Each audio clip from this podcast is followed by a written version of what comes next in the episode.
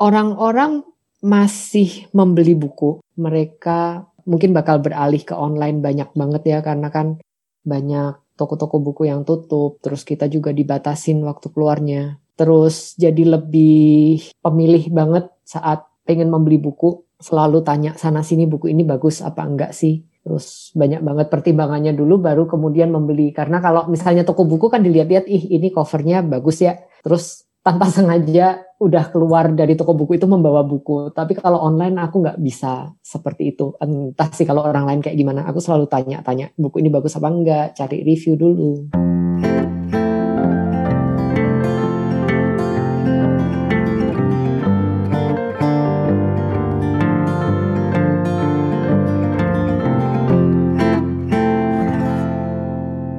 Aku Peti dan kamu lagi dengerin podcast Main Mata yang didukung oleh jaringan Potluck Podcast. Balik lagi nih di segmen Orang Dalam.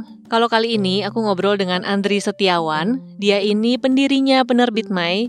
Jadi penerbit Mai ini penerbit baru yang baru aja berdiri tahun lalu. Dia ini fokusnya ke karya sastra klasik Jepang. Dan beberapa waktu lalu, penerbit Mai abis ngerilis buku terbaru nih, judulnya Sengkarut. Isinya itu ada enam cerita pendek karya empat sastrawan klasik Jepang. Kalau menurutku sendiri, cerpennya bagus-bagus banget. Nggak heran sih, karena ya penulisnya udah dikenal banget di Jepang sana dan bahkan ada yang sampai mendunia juga. Terus untuk terjemahannya sendiri juga enak dibaca. Nah, podcast Main Mata dan podcast Buku Kutu bekerja sama nih dengan penerbit Mai untuk buku Sengkarut ini. Jadi, buat kamu yang pengen beli buku Sengkarut, kamu bisa dapetin diskon 10% dan tambahan diskon lagi 5% Terus ada bonus pin juga kalau kamu belinya pakai kode voucher All BS Karu di akun Shopee-nya All Bookstore. All-nya ini burung hantu ya. Jadi tulisannya itu untuk akun Shopee-nya O W L B O O K S T O R E. Kode vouchernya O W L B S K A R U.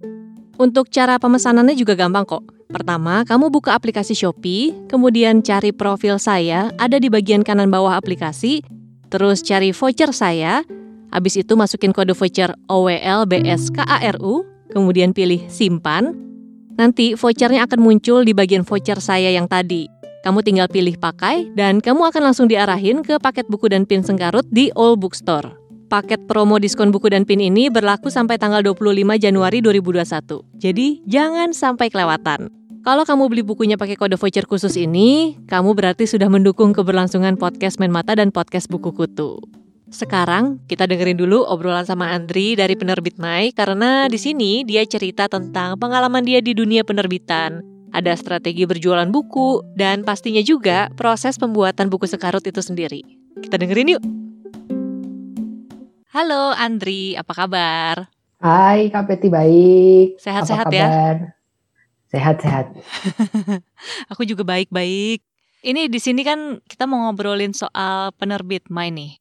Kalau setauku ya, kamu kan memang bagian dari penerbit Haru juga ya? Hmm. Nah, terus penerbit Mai sendiri kan baru berdiri tuh 6 Maret 2020. Hmm. Apakah bisa dibilang penerbit Mai ini adiknya penerbit Haru berarti? Susah ya menjelaskannya.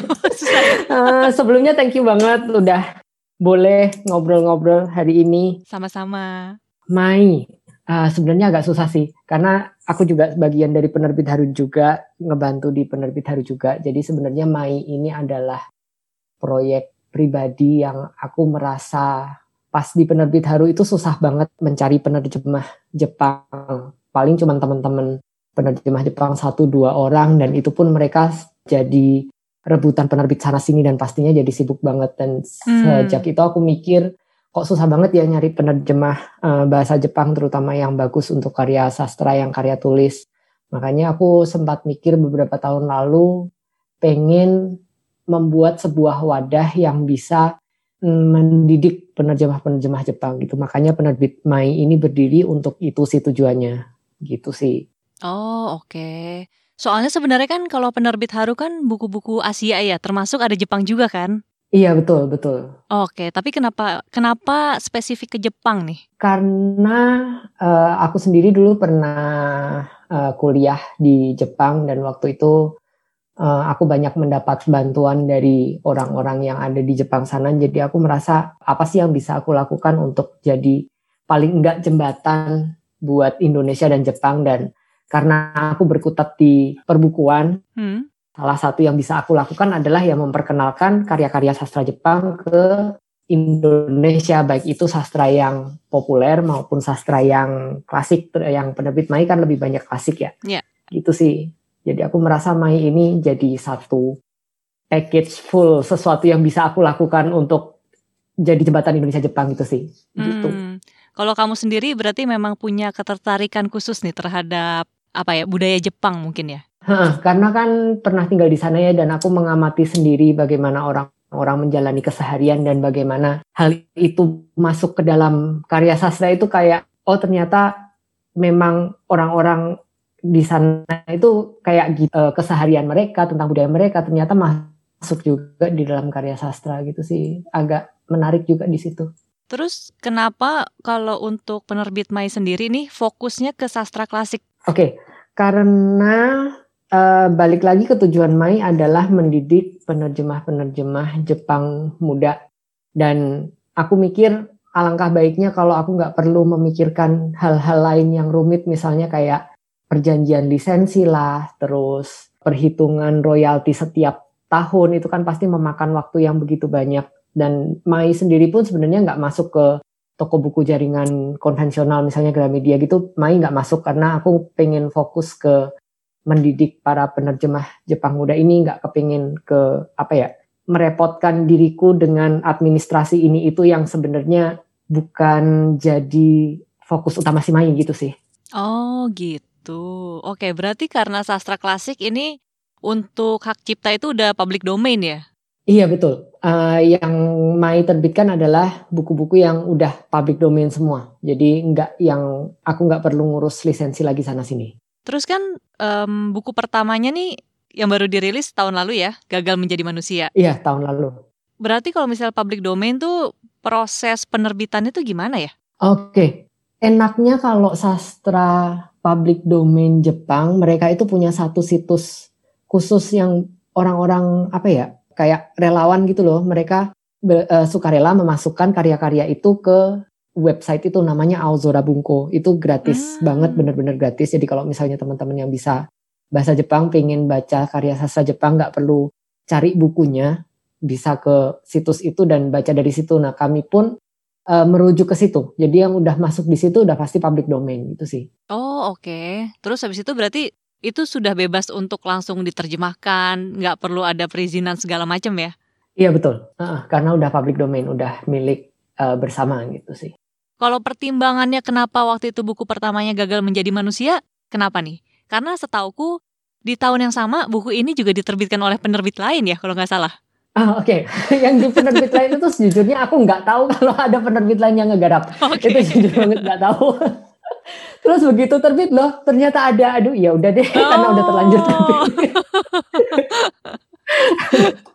okay. uh, Sebenarnya um, balik lagi, aku pengen penerjemah bisa menerjemahkan dengan senang hati. Jadi semua karya-karya yang mau terbitkan adalah pilihan mereka sendiri. Dan waktu itu Ulan yang jadi penerjemahnya gagal menjadi manusia, kebetulan banget dia pengen banget menerjemahkan buku ini mungkin nanti bisa tanya-tanya ke Wulan kenapa dia memilih buku ini. Hmm. Dan aku sendiri udah penasaran sejak lama gitu loh tentang dasar Osamu dan gagal menjadi manusia ini karena banyak banget dibicarakan. Hmm. Gitu.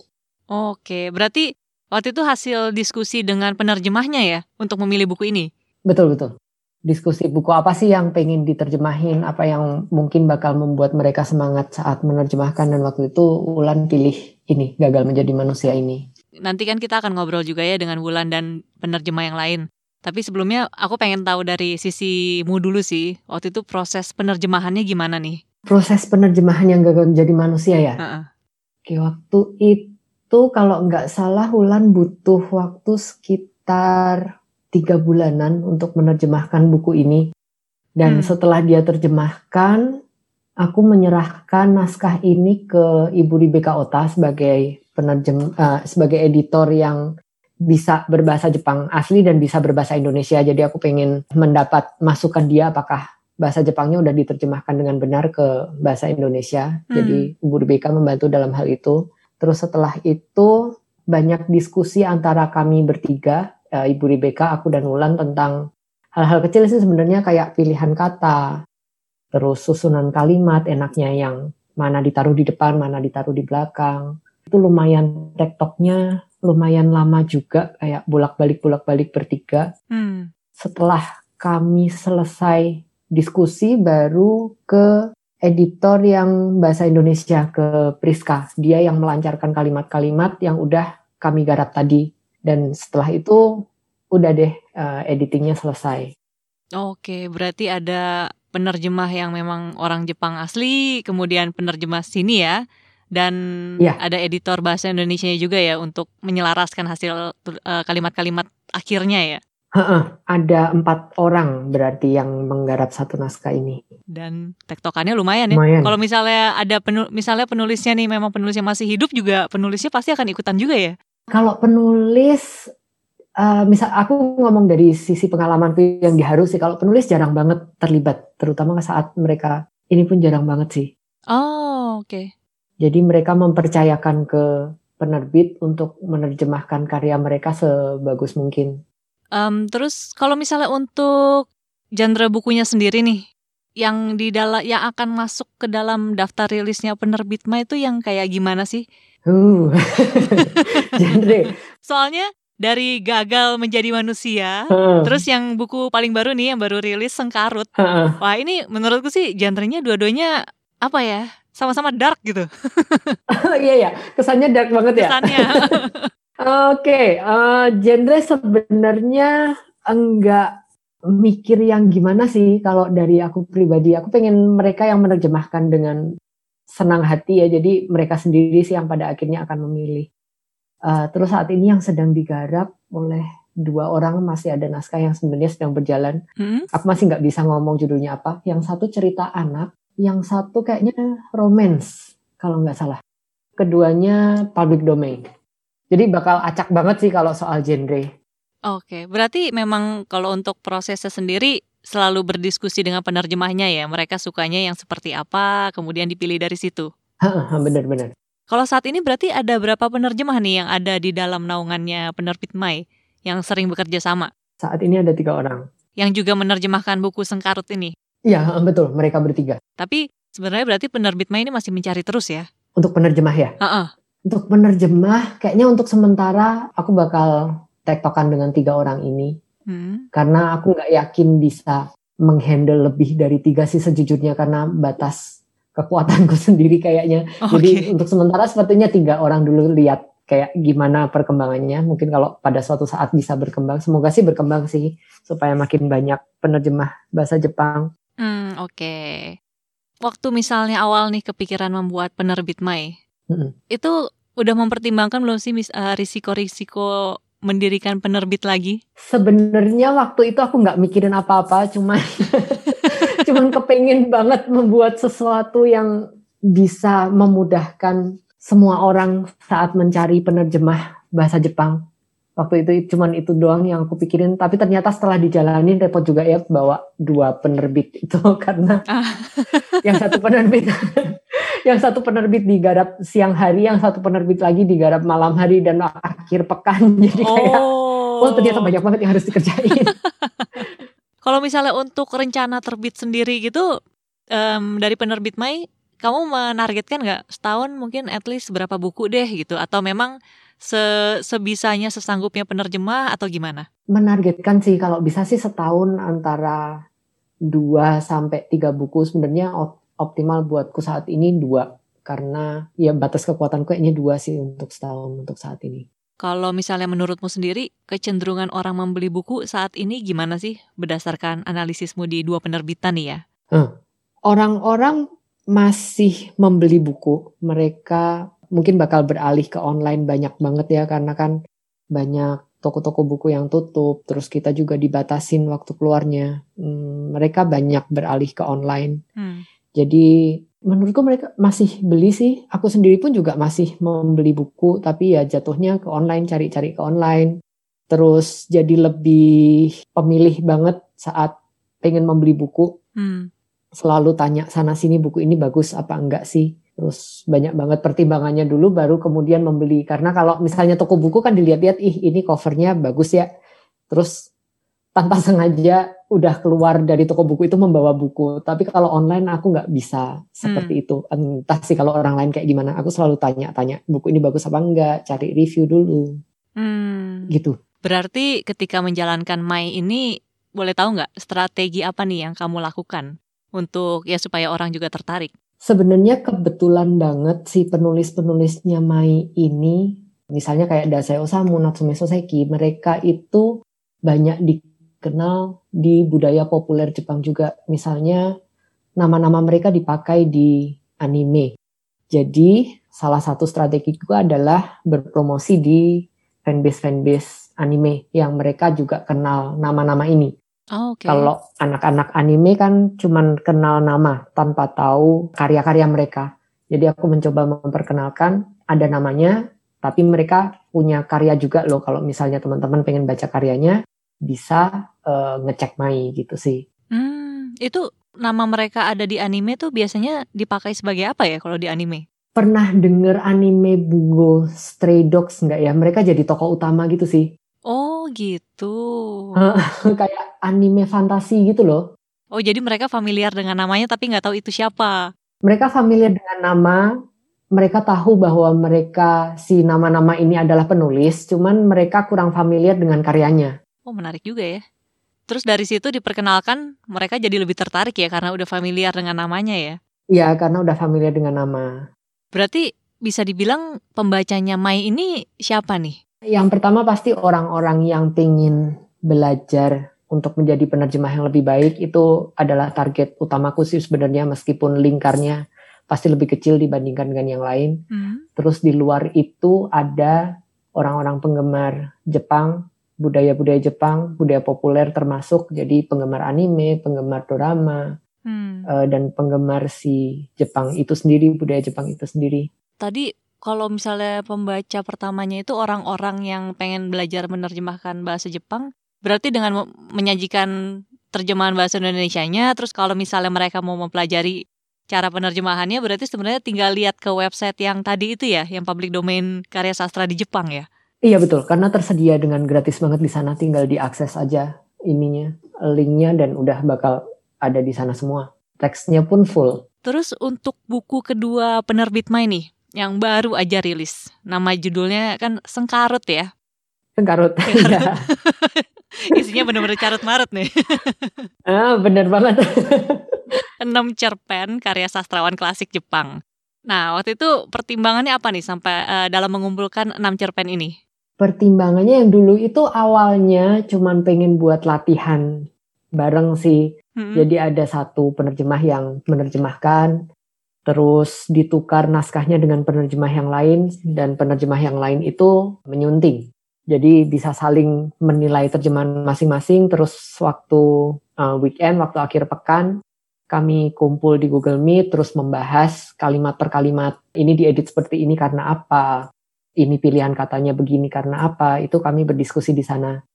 Terus setelah berjalan beberapa saat, setelah berjalan antara 3-4 cerpen, aku mulai mikir kayaknya kalau dibukukan bakal seru juga karena dari diskusi-diskusi itu kami bisa menghasilkan sesuatu sih para penerjemah ini bisa menghasilkan sesuatu gitu loh. Hmm. Dan akhirnya ya udah dengan semua naskah yang carut marut gak karuan temanya ini, hmm. aku memberanikan untuk mencetaknya dan menerbitkan di buku Sengkarut ini gitu sih makanya temanya bakal bukan bakal sih emang acak adut karena, karena awalnya memang untuk kami belajar oh naskah-naskah okay. ini.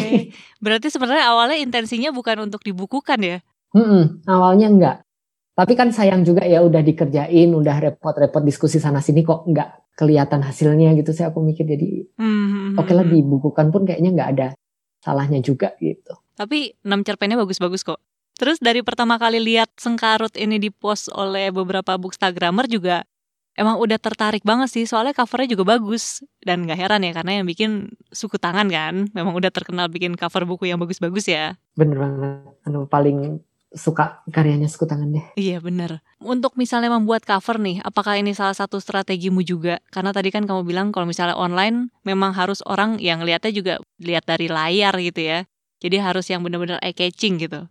Iya sih sebenarnya karena kalau covernya nggak bagus orang pasti nggak bakal menoleh apalagi online ya hmm. online kalau nggak di post di sana sini pasti bakal menghilang. Sementara cover yang bagus pasti orang pengen banget memfoto terus nge-share. Jadi waktu aku ngelihat pertama kali cover ini di suku tangan sebenarnya ini cover yang pre-made-nya mereka. Jadi aku yeah. nggak nggak order secara langsung. Jadi ini pre-made-nya mereka. Waktu aku melihat cover ini aku udah langsung bilang ke Genta dan Dari aku pokoknya mau cover ini aku cuk duluan. oh udah lihat duluan. Kayaknya begitu mereka post pas kebetulan aku nge-scroll tempat mereka juga jadi aku udah langsung bilang. Oh, Oke, okay. kalau proses pembuatannya sendiri berapa lama nih Sengkarut? Berarti dari awalnya saling bertukar terjemahan itu? Juli itu hasil terjemahannya, jadi mungkin dikerjainnya se dua minggu sebelum itu awal-awal Juli itu terjemahan awal paling pertama banget. Kayaknya Lemon yang paling pertama. Kalau kerjasama dengan tiga orang penerjemah ini, waktu itu kerjasama dengan Mega Wulan dan Arma ini sebelumnya sudah pernah bekerja sama untuk apa nih? Sampai akhirnya bertemu bisa ketemu dengan bertiga mereka ini.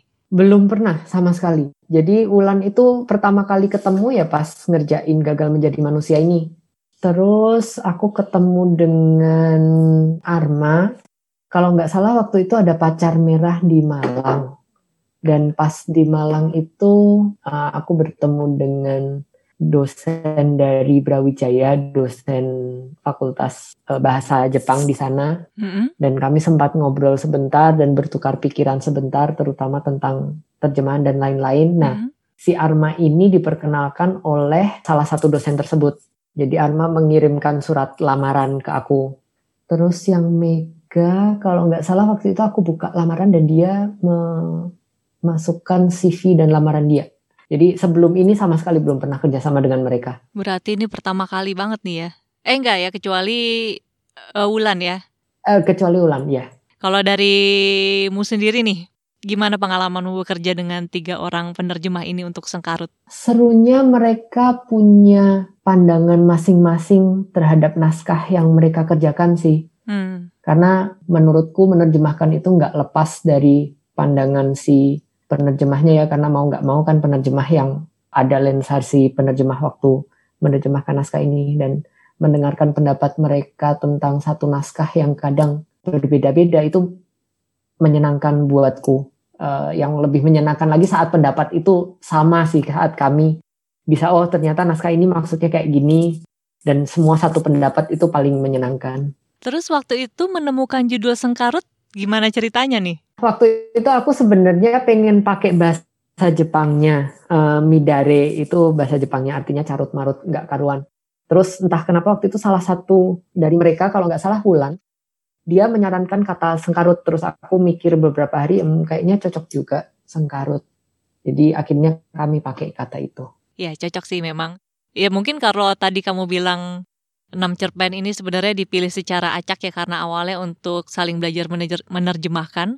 Tapi sebenarnya cerita-cerita percerpennya pun memang ini ya, memang bikin pikiran carut marut gitu sih. Masing-masingnya itu kayak memberikan satu sensasi yang beda-beda gitu loh aku merasa. Iya. Antara si satu dan lainnya itu benar-benar beda banget di akhir. Bener-bener bener.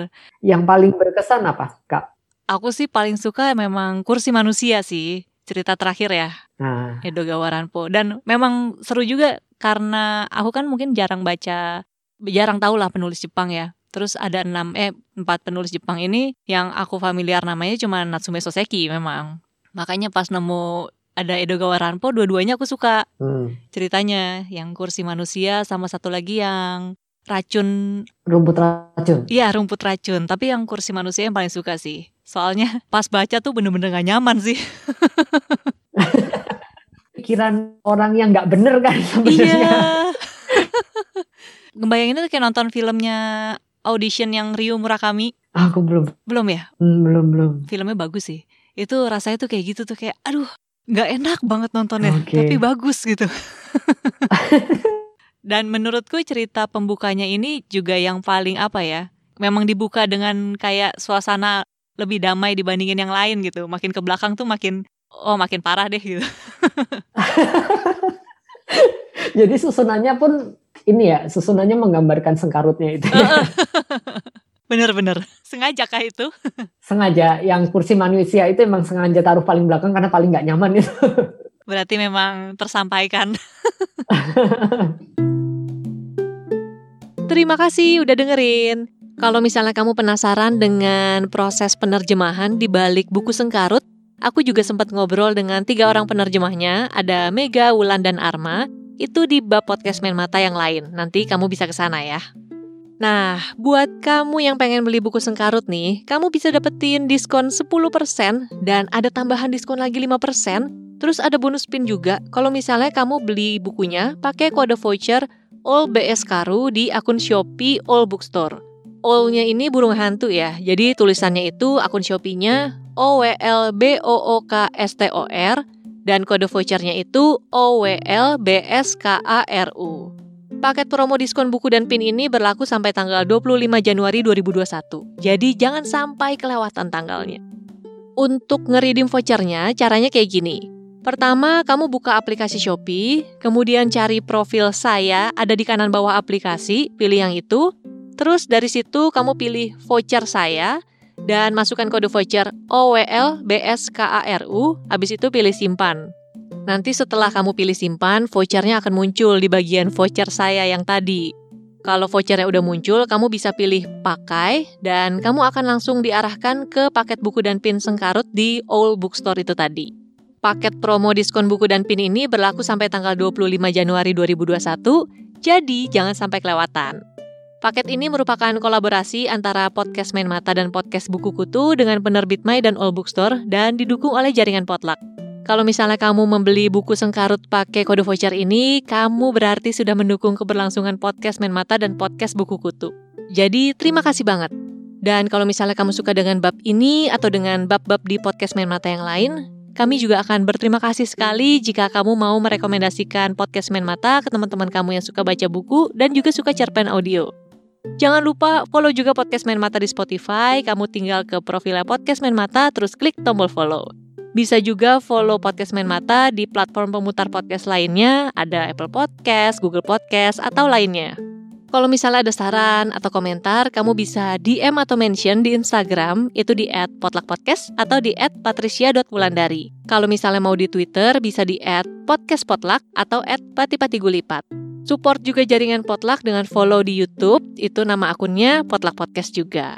Dan kalau misalnya kamu nggak mau ketinggalan berita terbaru seputar episode-episode yang akan tayang dari channel-channel podcast yang ada, follow Instagramnya Potluck ya di @potluckpodcast, P O D L U C K podcast.